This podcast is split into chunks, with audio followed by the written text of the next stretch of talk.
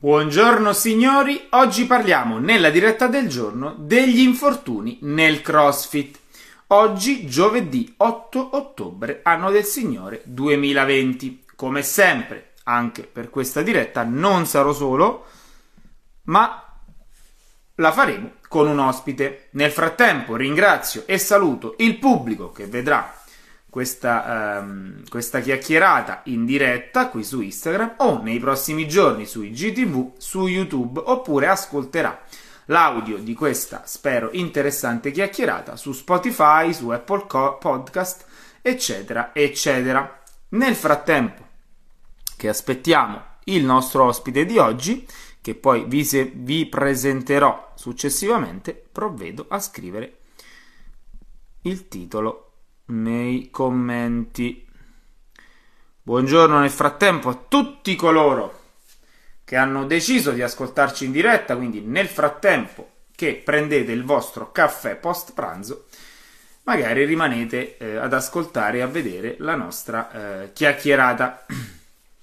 Parleremo appunto di infortuni nel CrossFit, in questo eh, sport per certi aspetti nuovo e su cui ancora non è moltissima la letteratura scientifica. E... Buona, buongiorno, buongiorno nel frattempo a tutti coloro che, eh, che ci salutano. E quindi non è moltissima la letteratura scientifica in tema di infortuni nel CrossFit, vista la giovane età di questo sport, ma eh, possiamo utilizzare eh, sia diciamo, le, eh, le evidenze scientifiche che abbiamo di sport affini e quindi degli infortuni eh, negli sport affini e quindi anche della prevenzione e poi ovviamente eh, sfruttare l'esperienza sul campo che giorno a giorno, giorno per giorno in base ai professionisti che appunto eh, lavorano in questo ambito fanno, quindi maggiore è l'esperienza sul campo dei professionisti mh, della fisioterapia, come quello che avremo oggi nella diretta, e maggiore quindi anche la capacità di eh, migliorare e di eh, rendere più efficiente sia la prevenzione, ma anche il trattamento e il recupero post infortunio.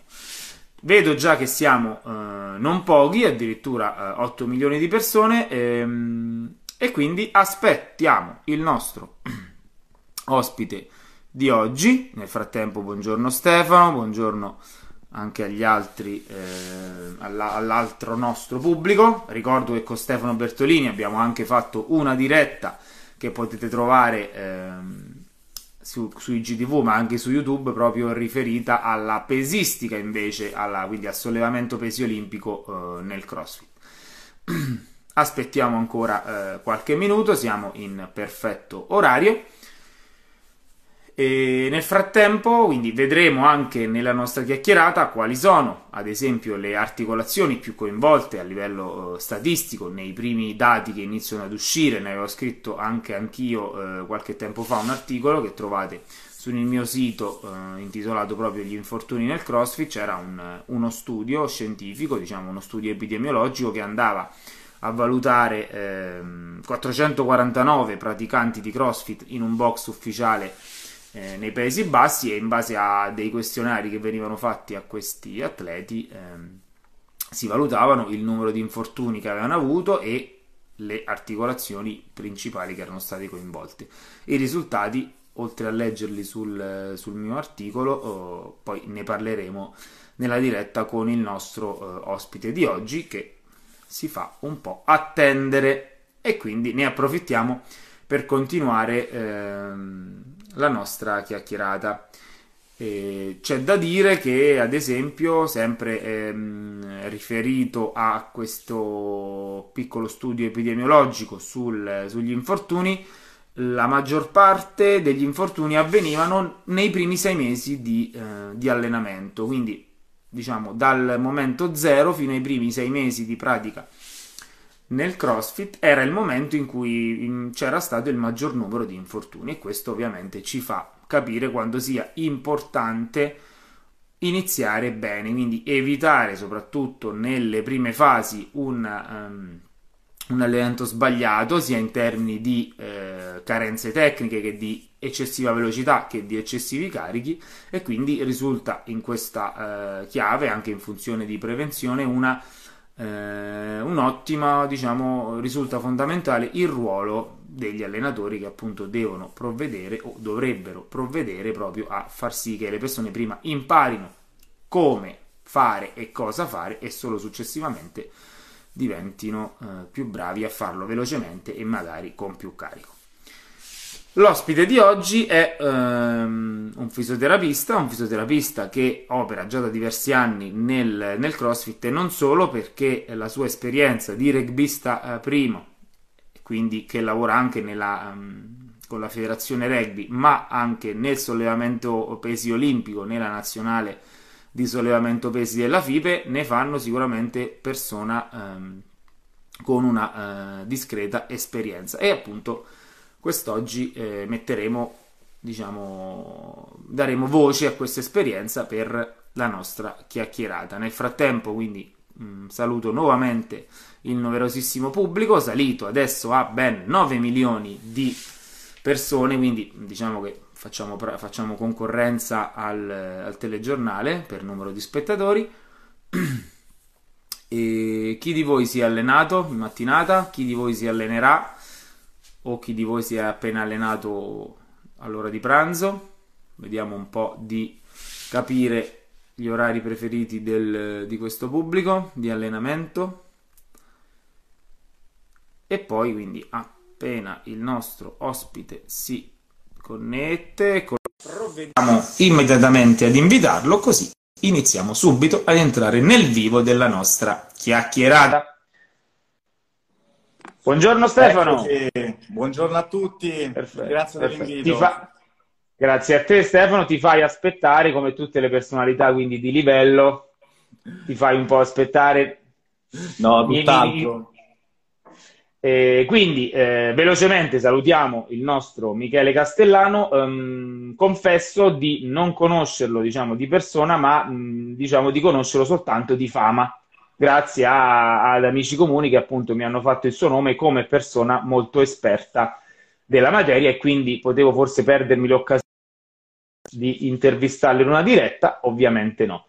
Eh, Michele è un fisioterapista, come, mm, come dicevo, ex rugbista e poi parleremo magari, eh, ci dirai meglio diciamo, la, della tua esperienza nel rugby che sono abbastanza curioso. Attualmente mh, mm, segue la nazionale femminile, sempre di rugby, ed anche la nazionale eh, della FIPE di sollevamento pesi, oltre che appunto mh, eh, lavorare molto con sportivi di sport ibridi, tra cui il CrossFit. Ti lascio subito la parola Michele in maniera tale che tu possa infarcire meglio la mia scarna descrizione e poi iniziamo a fare la nostra chiacchierata. A te Michele la parola.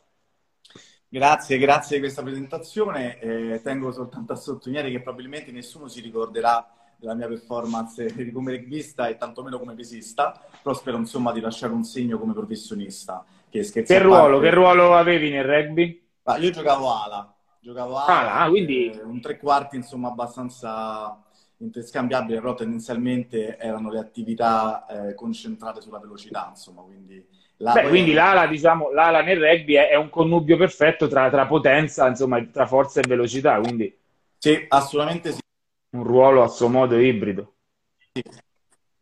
Assolutamente sì, già quando per esempio mi spostavano al secondo centro già avevo un po' più di difficoltà perché poi ho cominciato a giocare tardi, insomma che ero già adulto, quindi come tutti gli sport più tardi gli inizi e più gli schemi motori sono difficili da apprendere, soprattutto certo. poi negli sport di prestazioni, questo è tanto vero, ma lo è forse ancora di più negli sport di situazioni in cui comunque hai tante variabili da gestire quindi insomma mi sono trovato con un po' di difficoltà, per cui eh, io quello che consiglio a tutti è comunque di cominciare un'attività sportiva di qualsiasi tipo, non per l'aspetto agonistico in sé, ma per l'acquisizione prima possibile della più grande maggior parte di schemi motori, perché poi la carenza di questi negli anni li paghi, insomma, da un punto di vista prestativo nella migliore delle ipotesi e da un punto di vista infortunistico nella peggiore. Tu prima hai accennato per esempio proprio alla progressione, no?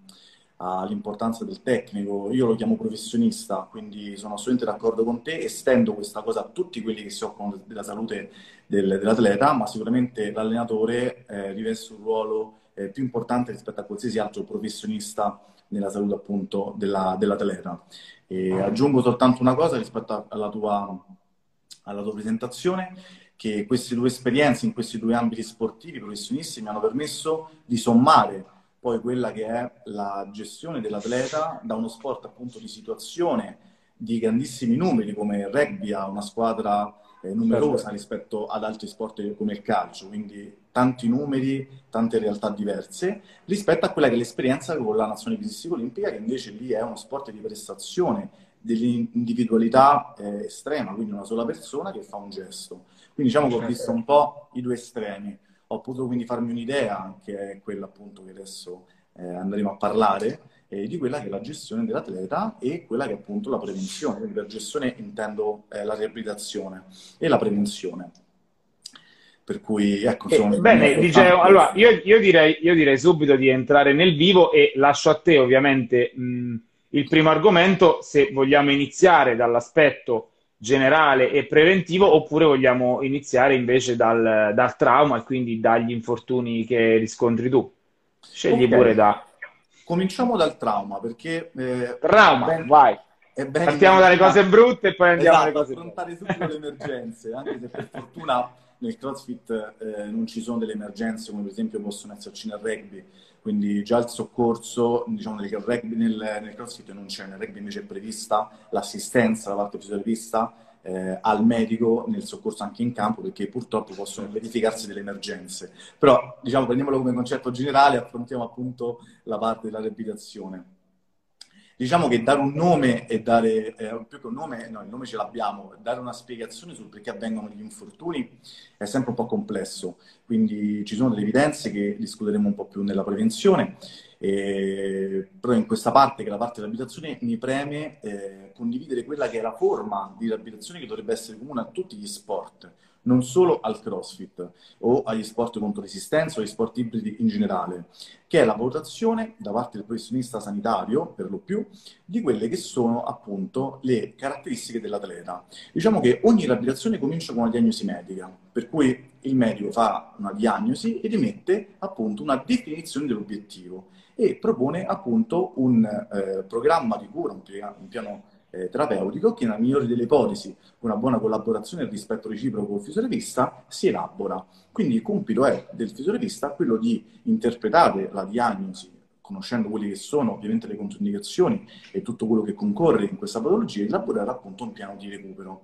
Questo piano di recupero, come ho anticipato prima, prevede una valutazione da parte dell'atleta, più la valutazione, questo mi preme proprio tanto dirlo perché rappresenta il cuore della riabilitazione, quindi entriamo subito nel, nel, grande segreto che poi in realtà non è un segreto, è un'evidenza, che è quello appunto di più informazioni tu hai del tuo atleta, più sei in grado di testarlo, valutarlo e più il tuo piano sarà certo. preciso, ok? Perché se no si va a scommettere e io trovo sempre abbastanza eh, indecoroso scommettere sulla salute di qualcun altro è vero che la medicina non è una scienza esatta, è vero che comunque abbiamo delle limitazioni a tutte queste misurazioni, però non usarle non è la giustificazione come risposta a queste scarse evidenze, perché la scienza non è la risposta ad ogni male o ogni, eh, ad ogni domanda. Noi abbiamo appunto delle evidenze e sulla base di questo... Scusa, scusa Michele, perdonami, perdonami, se ti interrompo. Cioè, mh, come mai eh, stai diciamo, ponendo l'accento sulla scommessa, diciamo una scommessa in mancanza di dati,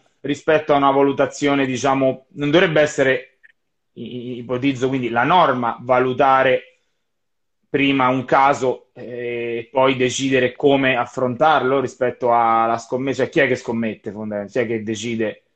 Scommettiamo, senza, nel senza... Cui, scommettiamo nel momento in cui non abbiamo dei dati che possiamo condividere.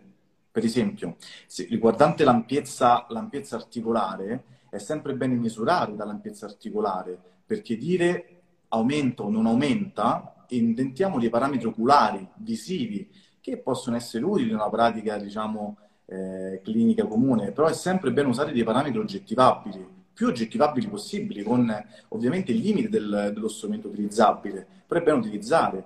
Quando parliamo cioè, quindi, di... quindi a, fianco, a, fianco, all'occhiometro utilizziamo esatto. magari anche altri strumenti più, più numerici.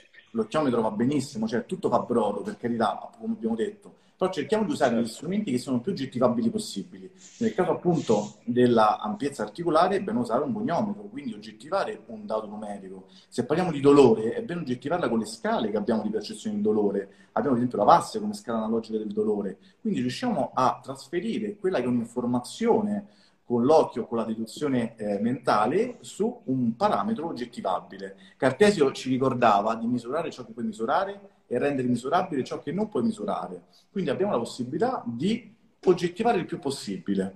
E questo è importante, per cui queste valutazioni più sono accurate e più sono... Anche perché immagino che questa oggettivizzazione, quindi questa trasformazione in un dato, diciamo, numerico, ci servirà anche in, eh, per valutare i progressi, perché o i regressi perché appunto li valuteremo in base alla scala e, al, e alla situazione di partenza che abbiamo oggettivizzato. Quindi. Esattamente. Per esempio, con un ultimo atleta eh, che proprio ieri eh, ho avuto il piacere di valutare, ci siamo fatti il nostro programma di eh, riabilitazione dopo la diagnosi del medico e abbiamo posto come obiettivo a lungo termine quello di migliorare la prestazione. Ora, ovviamente, come spiego a tutti gli atleti, mh, io accompagno nel percorso e ovviamente non sono io a decidere ed imporre quello che è un percorso, ma si decide insieme, o meglio, certo. eh, diamo degli spunti insieme all'allenatore, qui è un'altra cosa a cui tengo particolarmente, la collaborazione, riusciamo a ottenere sempre dei risultati eh, molto molto gradevoli, sicuramente migliori di quelli che avrei fatto da solo. Tutti i video che i nostri utenti, i nostri amici possono vedere, per esempio sulla mia pagina, sono stati tutti realizzati in collaborazione o con l'atleta perché era un istruttore, quindi aveva già le basi per poter gestire alcune componenti del suo recupero, certo. o tramite eh, la collaborazione con un istruttore. Perché il sapere è un qualcosa di talmente tanto vasto che ognuno di noi può portare la sua parte di conoscenza, ma nessuno può pretendere di sapere tutto, anche di un solo argomento. Per esempio, eh, io mi occupo appunto di esercizio terapeutico, per cui nell'ambito di tutto questo, soprattutto in ambito sportivo, per cui non, posso, non potrò mai dirvi sapere tutto. Io posso dirvi sapere tanto, poco, alcuni componenti, ma non potrò mai essere così arrogante e dire che su tutto. Per cui la componente di collaborazione è una condizione sine qua non per fare un risultato di qualità. Ok, quindi appunto... Siamo tutti, siamo tutti molto socratici, quindi sappiamo tutti di non sapere, insomma. Beh, direi che dobbiamo partire da quello, perché sennò negare qualsiasi altra forma di, di risultato che sia il meglio. Come ho detto prima, dobbiamo dare all'atleta il servizio migliore possibile. Il servizio migliore possibile lo diamo in base a vari parametri. Il primo è la propria certificazione, quindi tramite la competenza che viene certificata da organismi internazionali superiori al dire io lo so fare, e poi ovviamente la collaborazione con altre persone, quindi che passa per una cosa la comunicazione, quindi non solo con l'atleta ma anche con altre figure. Per cui questo è il mio invito rispetto diciamo, a... Diciamo, nella tua esperienza, hai più avuto appunto esperienza di collaborazioni tra appunto medici, allenatori, fisioterapisti oppure hai avuto più esperienze contrarie in cui ciascun professionista non solo rimaneva chiuso nel proprio ambito, ma magari denigrava o comunque cercava di evitare che il proprio atleta andasse da altri professionisti? Ma devo dire che forse sono stato fortunato perché tendenzialmente ho sempre stretto delle alleanze con tutti i personaggi con cui ho lavorato e questo secondo me passa dal fatto che comunque devi parlare la stessa lingua, quindi utilizzare comunque una terminologia internazionale, utilizzare delle basi di lavoro condivise sono poi il miglior biglietto da visita, oltre il fatto di dimostrarti tu stesso un praticante di quella disciplina. Io oh, mi occupo appunto di sport contro resistenza e di contatto, che sono gli sport con cui mi sono formato a livello certo eh, personale, per cui ho un'esperienza anche diretta, il che non fa di me il campione di niente, assolutamente. Però so cosa vuol dire eh, sollevare un peso per il proprio body weight massimale, so cosa vuol dire il contatto all'interno di uno scontro di collisione. Sono tutte dinamiche che ti aiutano a comunicare meglio, sono dinamiche che ti aiutano a comprendere meglio la realtà, il vissuto, per cui sono, fanno parte dell'esperienza anche la, la pratica personale. Non è l'unica, ma sicuramente fa parte diciamo che appunto a fare esperienza di, de, degli sport praticati dai propri atleti non è magari condizione su, sufficiente, ma è comunque una condizione necessaria per eh, sicuramente dare eh, un, una, cioè per avere una, una, una, una professionalità maggiore. Possibile. Cioè, noi dobbiamo pensare che diamo un servizio che è una torta, una torta fatta di spicchi più noi questa torta la rendiamo eh, paritaria a livelli di spicchi che la compongono e più potremmo offrire un servizio tondo, che è il senso certo. di una certo. torta, ok? Se vogliamo intendere una torta come la migliore realizzazione di un prodotto tondo. Beh, dopo, questo è anche l'orario del dolce dopo pranzo, quindi perfetto. ci sta la torta. È già finita la cucina. certo, perfetto. C'è solo a pensarlo. esatto.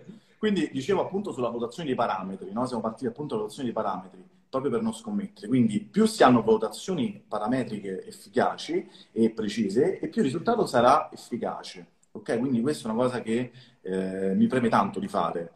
Successivamente c'è l'elaborazione appunto del piano di recupero. Perché? Perché in base a quelle che sono state le valutazioni ci sarà la strategia adatta. Per questo dico che dobbiamo sempre valutare, perché senza valutazioni non c'è strategia.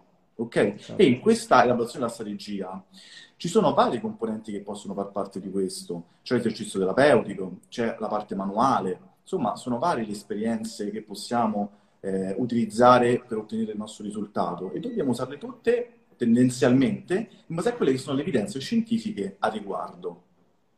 Eh, posso dice... buttare lì un, sì. una polemica certo. e conoscere il tuo punto sì. di vista?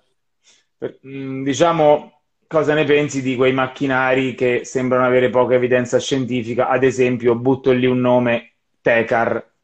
Ok, allora in generale io non utilizzo i macchinari nella mia pratica clinica, eh, da, da, sempre, insomma, quindi non è un mistero, lo sanno tutti i miei atleti, eh, quindi non è assolutamente una novità per nessuno, perché credo che il mio tempo debba essere meglio investito nella pratica dell'esercizio terapeutico, nella conoscenza della persona e nell'erogazione anche della terapia manuale.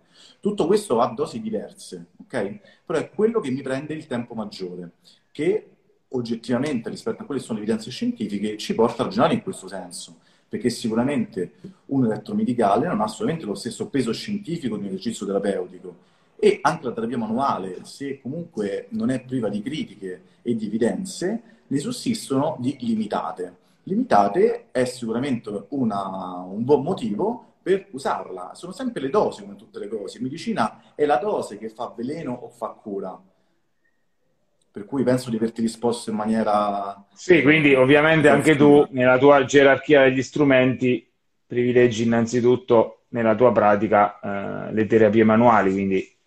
A livello di terapie passive eh, ti dico assolutamente sì, cioè sono le uniche poi assolutamente nella, nell'aspetto passive. Nell'aspetto attive, ovviamente nell'aspetto delle attive c'è, quelle, c'è quella invece dell'esercizio terapeutico. Okay? Quindi siamo partiti da quella che è una valutazione dell'atleta, perché tale valutazione è proprio eh, collimante di concerto con quella che è la prevenzione, per cui entriamo subito a gamba tesa su quello che è il secondo aspetto interessante che come vedremo, spero di comunicare questa cosa ai nostri amici, cioè il fatto che riabilitazione e prevenzione non sono eh, poi parametri così tanto, obiettivi così tanto distanti, perché l'una deve allontanare l'altra, nel senso, certo. se una qualità di un atleta è elevato e per qualità sicuramente se ne può parlare e porterò alcuni esempi di quelle che sono le evidenze scientifiche in merito alla prevenzione, quindi alla qualità dell'atleta, e più la percentuale di infortunio sarà bassa. Ma quali sono queste qualità che negli ambiti di controresistenza sono emersi? Innanzitutto cominciamo a dire che ho sentito anche prima, quando ti sei collegato, che lo accennavi anche tu, il tasso di infortuni nel, nella pesistica è comune a tanti sport in assenza di contatto. È circa eh, 2-3-3-3, insomma, circa questa media eh, ogni mille ore di allenamenti, che è abbastanza bassa, più o meno quello che si trova in sport track and field, come l'atletica, per esempio, certo. leggera quindi, allora, perdonami Michele, la, la, la, possiamo ribadire per bene questa cosa anche per sfatare un pochettino il mito che i pesi fanno male? I pesi fanno male a chi non li fa, questo sicuramente è, certo, cioè. è più, Oppure come rispondo io, come rispondo io perché tu non sai, male, non sai quanto male fa il divano.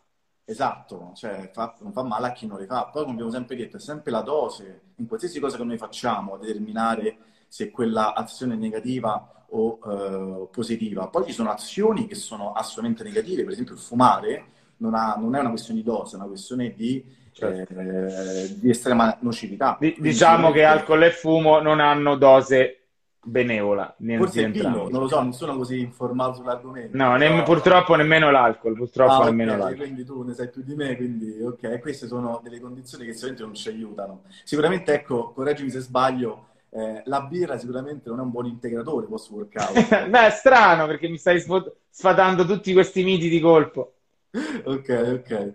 Ma comunque rimanendo nel nostro, quello che è importante appunto capire, giustamente sono contento che l'abbiamo ridetto insieme, è che comunque il CrossFit, come tutte le attività contro resistenza, non sono dannose, cioè hanno i rischi comuni a una qualsiasi pratica sportiva in assenza di contatto. È sempre la persona al centro di tutto e per persona intendiamo appunto i professionisti e la persona protagonista del proprio percorso.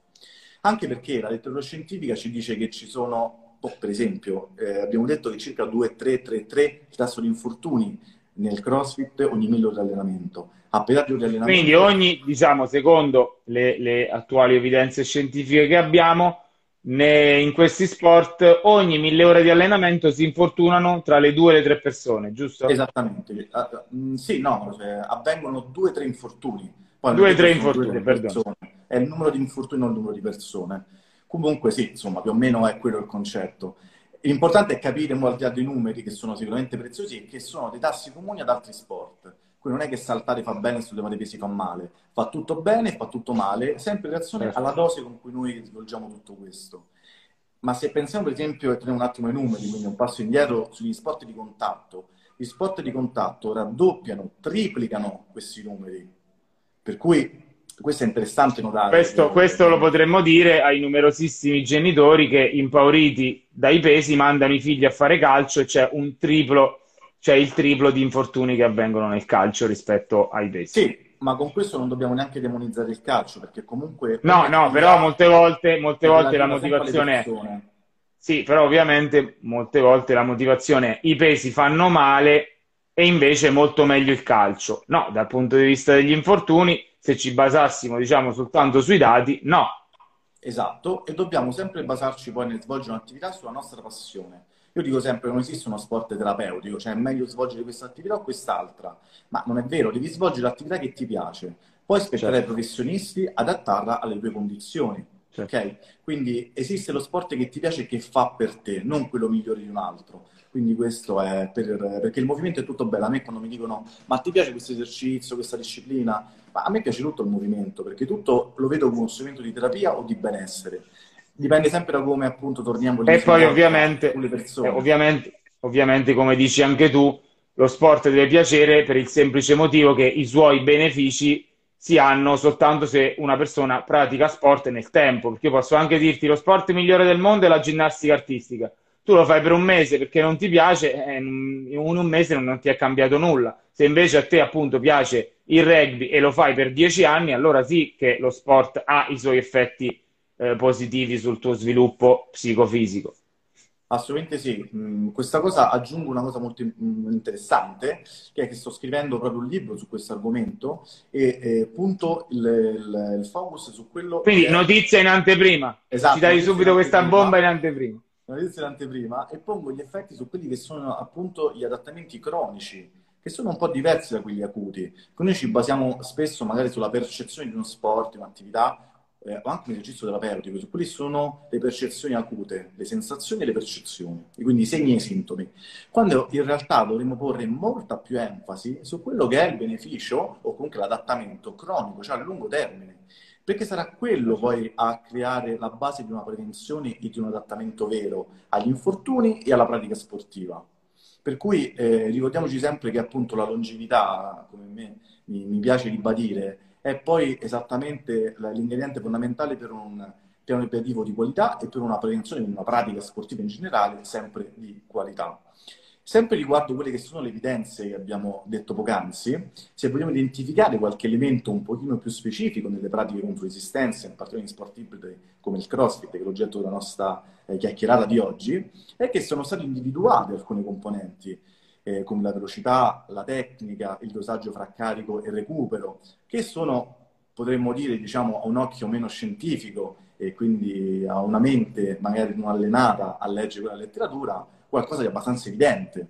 Eh, ma per fortuna che sia evidente, insomma, non è un, una nota negativa, perché tutto cosa riporta? Riporta tutto sempre a quella che è la qualità e la conoscenza dell'argomento da parte del professionista e l'aderenza della persona al programma o di riabilitazione certo. appunto o di allenamento. Per cui sono noti quelli che sono i fattori di rischio, è la manipolazione di questi che fa la differenza. Tant'è che in un altro studio molto interessante, io tutte queste cose in maniera tecnica l'ho, uh, ne ho parlato eh, in un'altra intervista per una società scientifica italiana e quindi chi fosse interessato insomma lo può cercare sul mio profilo degli approfondimenti tecnici su questo. E riportavo proprio questa, questo studio qua che sto per citare adesso che ci riporta al management dell'allenamento come il vero problema degli infortuni nella pratica del crossfit. Quindi diciamo che è abbastanza bene questa cosa è molto interessante quindi approfondiamola per bene. Poi c'è una domanda Michele magari ne la cerchiamo di risponderla dopo perché questa cosa mi interessava Perfetto, è concluso, nel senso che poi alla fine è tutto riportato a quella che è la preparazione e alla capacità di comunicazione delle persone. Quindi diciamo per management dell'allenamento, quindi gestione dell'allenamento, c'era una, una scala quindi di priorità che dovrebbe avere un allenamento per in, in ottica quindi di prevenzione anche agli, degli infortuni, secondo questo studio che stavi citando? Allora, diciamo che la gestione del carico, che è una componente del management dell'allenamento, sono eh, informazioni già note. Esistono dei termini con cui possiamo misurare tutto questo, termini imperfetti, ma esistono, per cui sicuramente abbiamo modalità di misurazione per poter sviluppare una scelta adatta. Ma non c'è solo il carico dell'allenamento, c'è anche la valutazione dello stato psicologico, del stato di psico-benessere, però era un po' brutto da dirlo, quindi mi sono fermato a psico la gestione psicologica della teta è un altro parametro da tenere in considerazione, nonché poi ci sono dei parametri minoritari come le varie componenti, come la flessibilità, come la forza muscolare, come la forza resistente, come la capacità cardiorespiratoria, per cui abbiamo un sacco di eh, strumentazioni per poter fare. Io ho il mio metodo per poter valutare tutto questo ed è quello che poi alla fine mi permette di avere i risultati che pubblico e che condivido. Perché un'altra cosa a cui tengo è, sempre in ambito di comunicazione, condividere i tuoi successi, quelli che sono i tuoi percorsi, perché è una forma, certo. diciamo, di scientificità a un livello molto base e molto empirico. Però che cos'è la scienza? È condivisione, la pubblicazione e la votazione del tuo manoscritto da parte di un certo. gruppo di paritari peer-to-peer è proprio esattamente questo. Quindi anch'io nel, a un mio livello base di scienza non faccio altro che condividere quelle che sono le mie esperienze raccontando quello che è successo per appunto ricevere dei commenti e delle, eh, dei feedback di tutto questo. E se vuoi possiamo anche già rispondere certo. a questa domanda che ci fa Pierluigi, ma chi utilizza i sovraccarichi ha uno sviluppo muscolare migliore rispetto a chi non li utilizza? Ok, bella domanda. Eh, no, perché appunto noi parliamo di sport contro resistenza, cioè è la resistenza che crea l'adattamento, non è il mezzo. Il mezzo è qualsiasi cosa, cioè il muscolo non è che percepisce la differenza tra un piegamento a terra e una spinta su panca nel senso certo. che comunque l'adattamento ormonale, ma non solo, insomma, muscolare, tutto quello che concerne eh, l'adattamento in cronico è semplicemente la risposta a uno stimolo, lo stimolo essere qualsiasi cosa. Sicuramente ci sono degli stimoli, cioè dei mezzi che ci permettono gli stimoli più precisi, più oggettivabili, più facili da gestire. E quindi sicuramente questo è vero, ma se parliamo di puro mezzo, i mezzi sono mezzi. E quindi se io adesso volessi approfondire la domanda e ti dicessi fare allenamento contro resistenza rispetto a non farlo, è meglio o è peggio? No, è uguale, è uguale, è uguale. Dipende la persona quanto è adatta a svolgere quell'attività. Se, se mi viene un atleta che non ha mai svolto lavori contro resistenza, sicuramente non penso che gli propongo, perché lui ha un tipo di esperienza, probabilmente immagino col corpo libero, per cui sicuramente ricalcherò, modellerò quello che è il suo, il suo certo. passato. No, ma io cre- credo, se mi permetto di interpretare la risposta di Pierluigi, che era un, un, una tua idea generale del miglior sviluppo, diciamo, psicofisico della persona, quindi in un'ottica di miglior sviluppo, ritieni che de- debbano comunque essere presenti allenamenti contro resistenza oppure no? Ma non sono assolutamente necessari, nel senso che, ripeto, è sempre quello che la persona sviluppa. Eh, faccio un esempio, per esempio, dei, dei ginnasti, no? eh, molti ginnasti non usano l'utilizzo dei sovraccarichi, però nessuno no. potrebbe dire che sono deboli, non sono ipertrofici. Eh, assolutamente sviluppano più delle capacità eh, muscolari rispetto ad altre. Anzi, ovviamente le zone maggiormente sviluppate rispetto ad altre perché sono le maggiori richieste funzionali. Certo. Però non esiste la ricetta magica, esiste soltanto la conoscenza della fisiologia del corpo, sia in ambito di salute sia in ambito patologico. Per cui la, fisiolo- uh, la fisiologia e la fisiopatologia a dettare le regole. Penso di aver risposto bene. in maniera... Sì, quindi, quindi, comunque, ad esempio, eh, nel caso del ginnasta è il perfetto esempio comunque di atleta che si allena contro resistenza ma non utilizza i sovraccarichi, quindi utilizza in un certo senso il proprio corpo e la forza di gravità.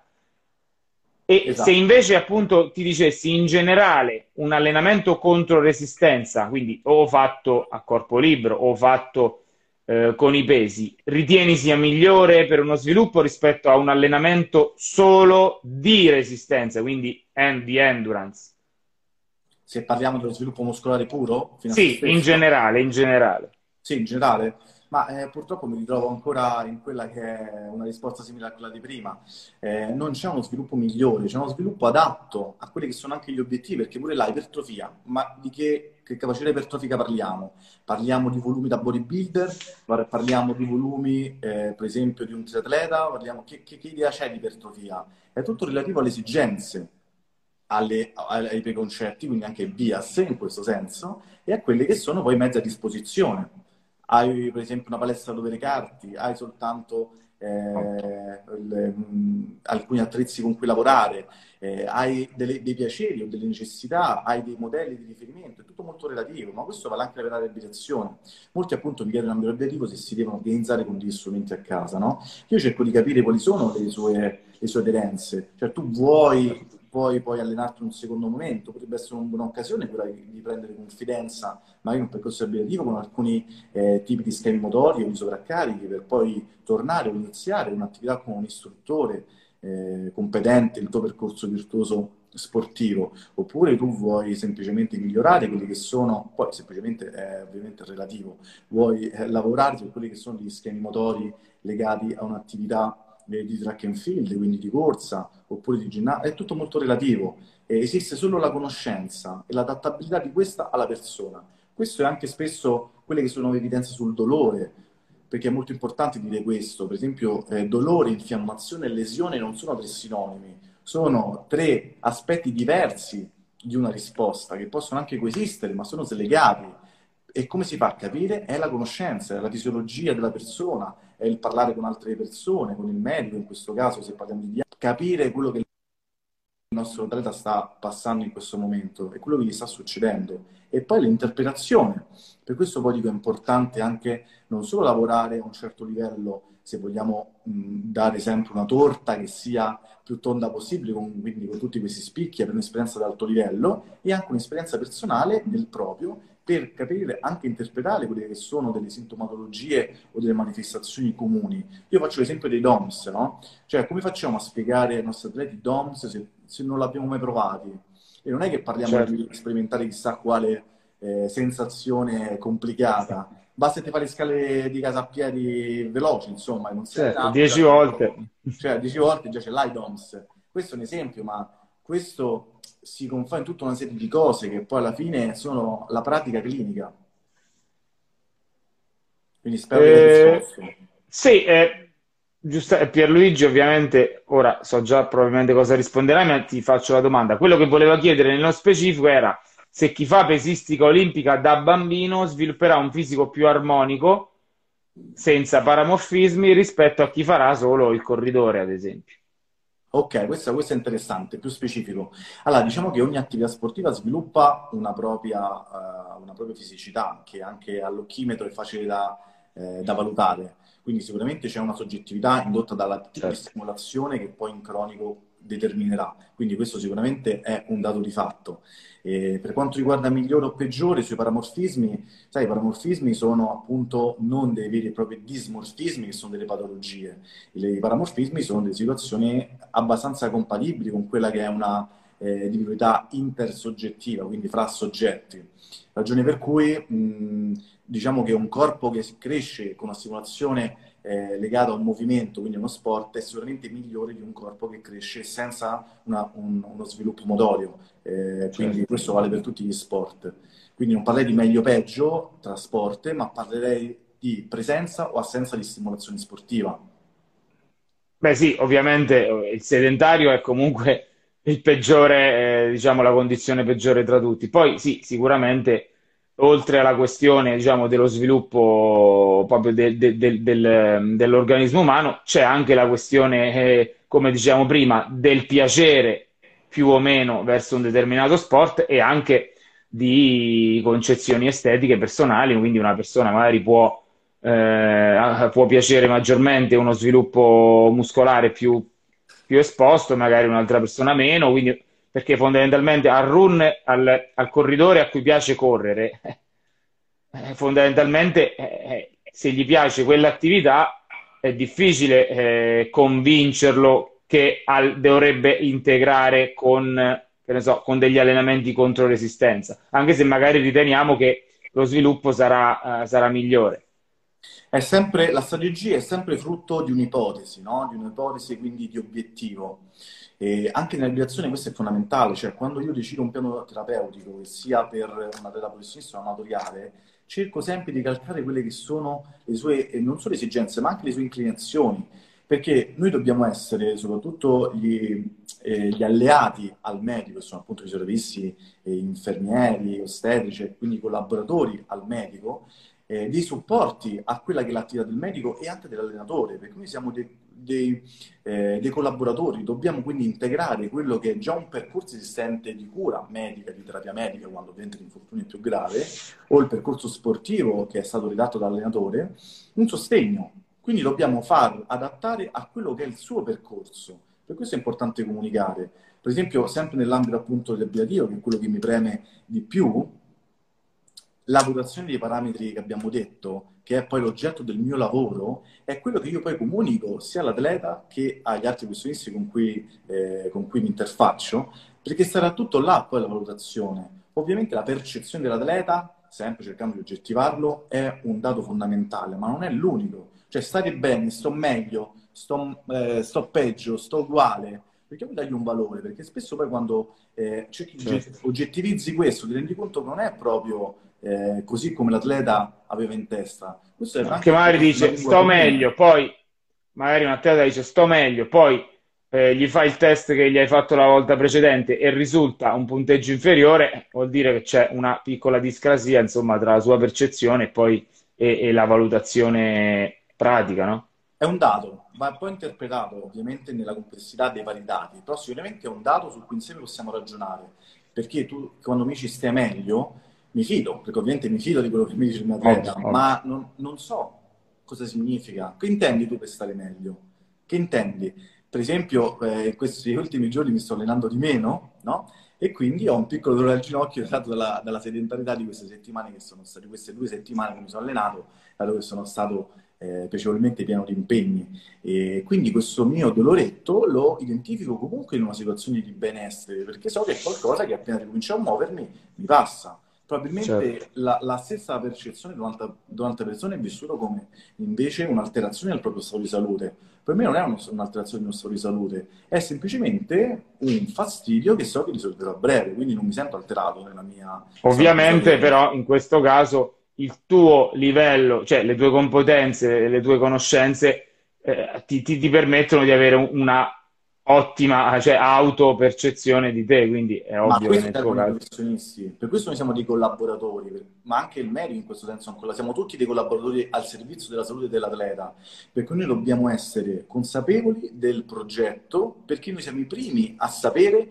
quello che si può provare, torniamo sempre dietro all'esperienza personale. Quindi sono una serie di esperienze che si devono sommare. La conoscenza teorica in questo senso è una di queste, per questo io mi, mi punto tanto, mi batto affinché tutti i professionisti siano certificati da un, punto di vista internazionale. Io, per esempio, ho, ho diverse certificazioni in questo, ho il Sport Physical Therapist, che è una uh, certificazione internazionale della conoscenza della, della riabilitazione sportiva ad alto livello, il CSCS, il CEP, sono tutte certificazioni internazionali di conoscenza del condizionamento fisico e dell'esercizio fisiologico eh, clinico.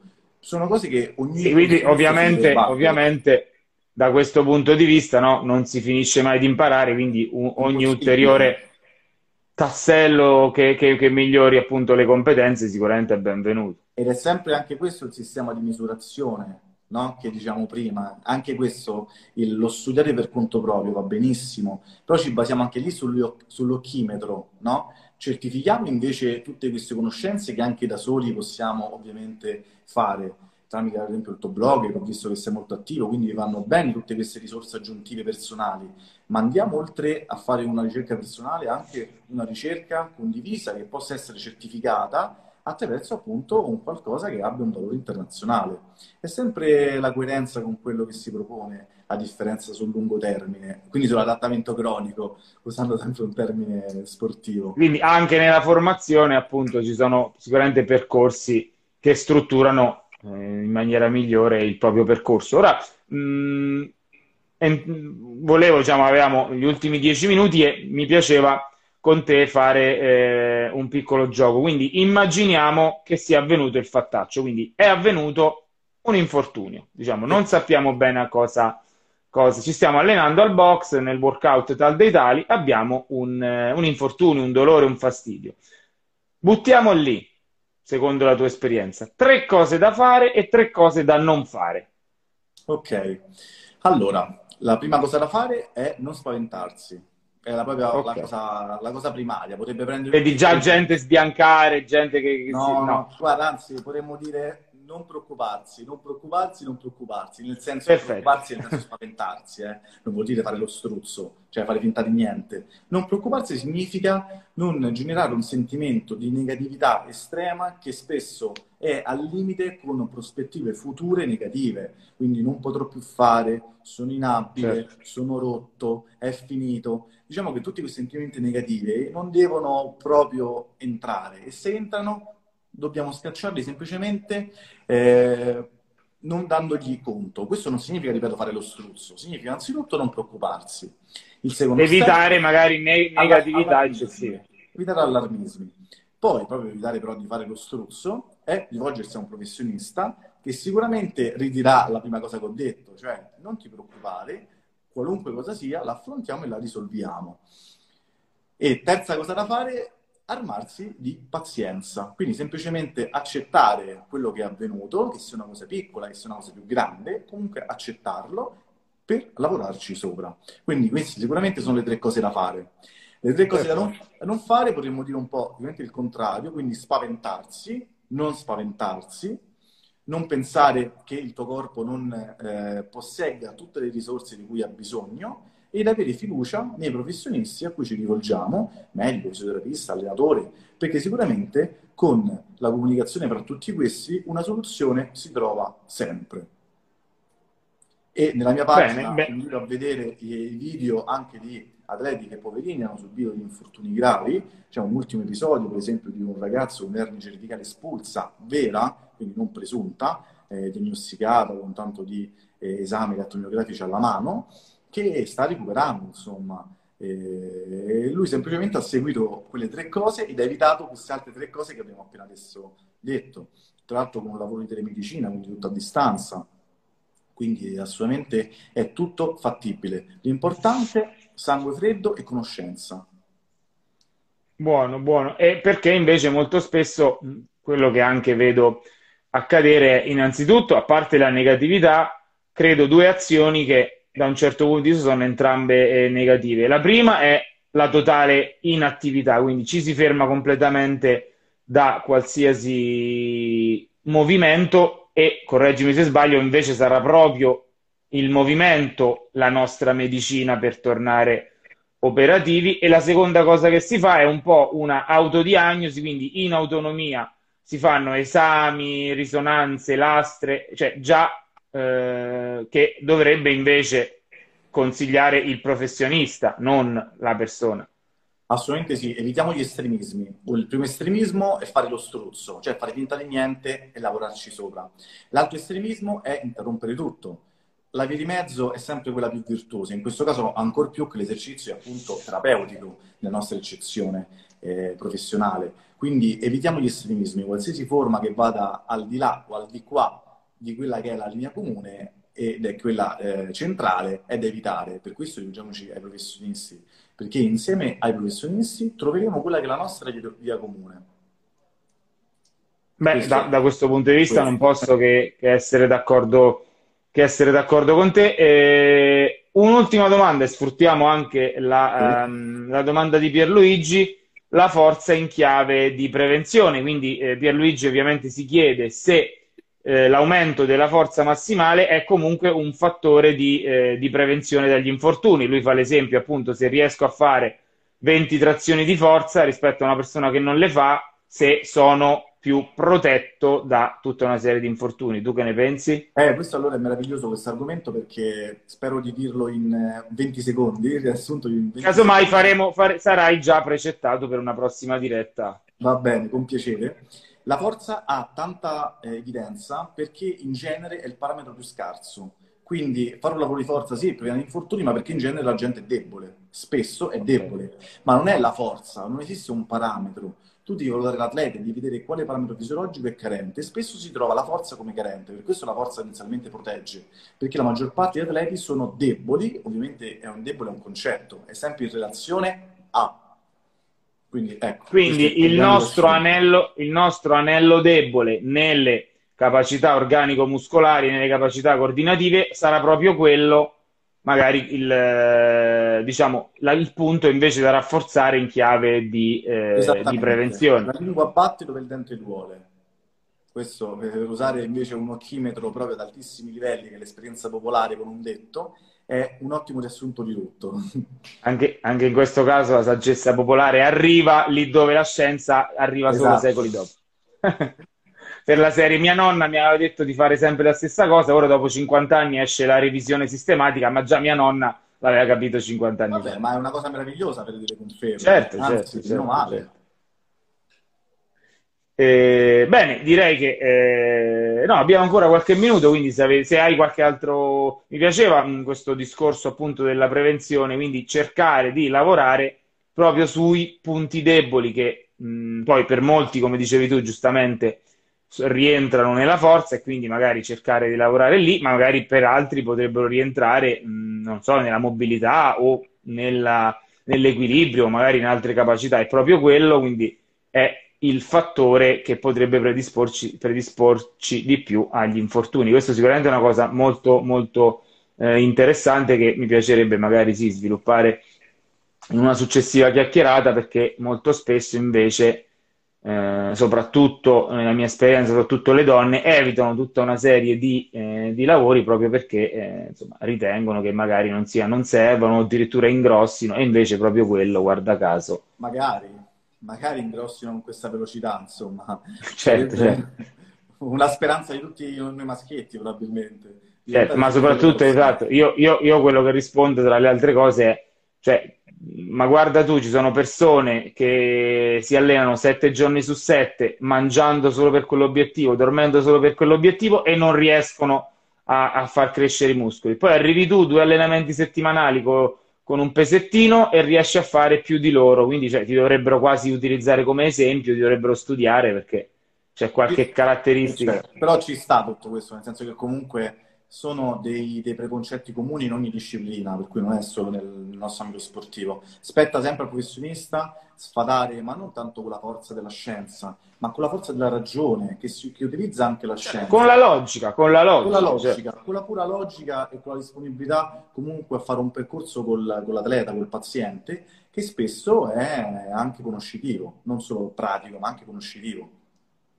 Sì, in effetti sono perfettamente d'accordo con te. Abbiamo un'altra domanda relativa alla coordinazione. Se la coordinazione una volta acquisita può nuovamente diminuire se non viene allenata costantemente. Quindi andiamo a buttarci nelle capacità coordinative. Esatto, che è il parametro che prima ho escluso tra le capacità fisiche, quando raccontavo appunto la forza esistente, la forza, eh, la forza massima, eh, appunto l'aspetto del circolatorio, ci sono anche appunto le capacità coordinative e propriocettive in generale, e quelle sono un altro parametro, dipende, sono carenti? In quel caso sicuramente potranno essere eh, protettive rispetto a un infortunio futuro. Quindi è sempre l'analisi della persona.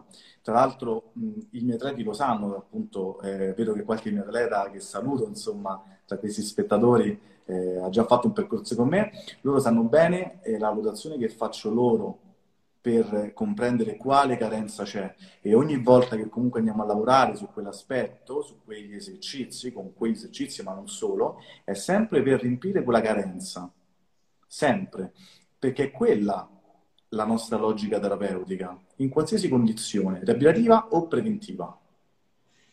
Sì, e poi mh, appunto mh, mi piaceva sottolineare anche questo fatto che non si pensi che diciamo eh, tutto il nostro lavoro, sia di prevenzione che di recupero, inizi e finisca dal fisioterapista. No, il fisioterapista ci conduce in una strada che poi noi in autonomia dobbiamo fare. Non è che io vado una volta al mese o una volta a settimana dal fisioterapista e poi in tutti gli altri sette giorni sto stravaccato sul divano o comunque mi alleno come facevo prima. No, cioè il lavoro, anche qui il grosso, dobbiamo farlo noi, no? Correggimi se sbaglio, Michele. Io faccio l'esempio dei tuoi colleghi, cioè il nutrizionista ti può dare la dieta più perfetta del mondo, ma la scelta di quando apri il frigo è la tua. E qui certo. è uguale.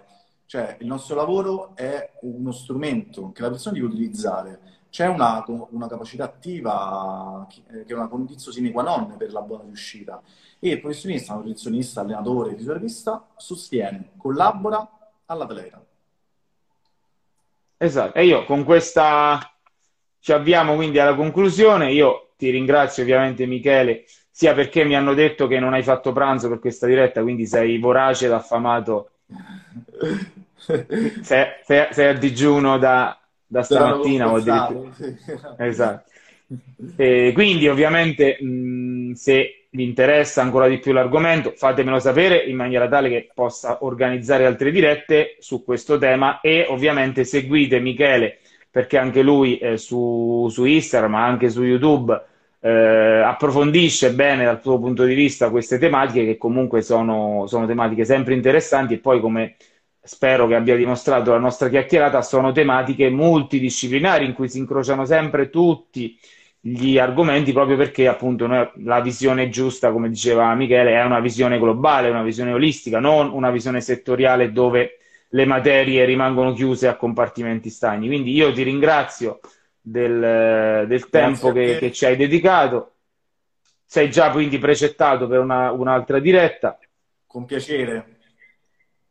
E, e, niente, quindi ricordo che questa diretta adesso la, la, la, la, inseriremo subito su IGTV, nei prossimi giorni la troverete anche su YouTube e sui canali podcast eh, audio, quindi su Spotify, su Apple Podcast, eccetera, eccetera. Michele, che dire? Grazie della chiacchierata. Grazie a te, grazie a voi, è stato un piacere e ci rivedremo allora. Perfetto, perfetto. Grazie a tutti, alla prossima. Ciao a tutti, buon lavoro.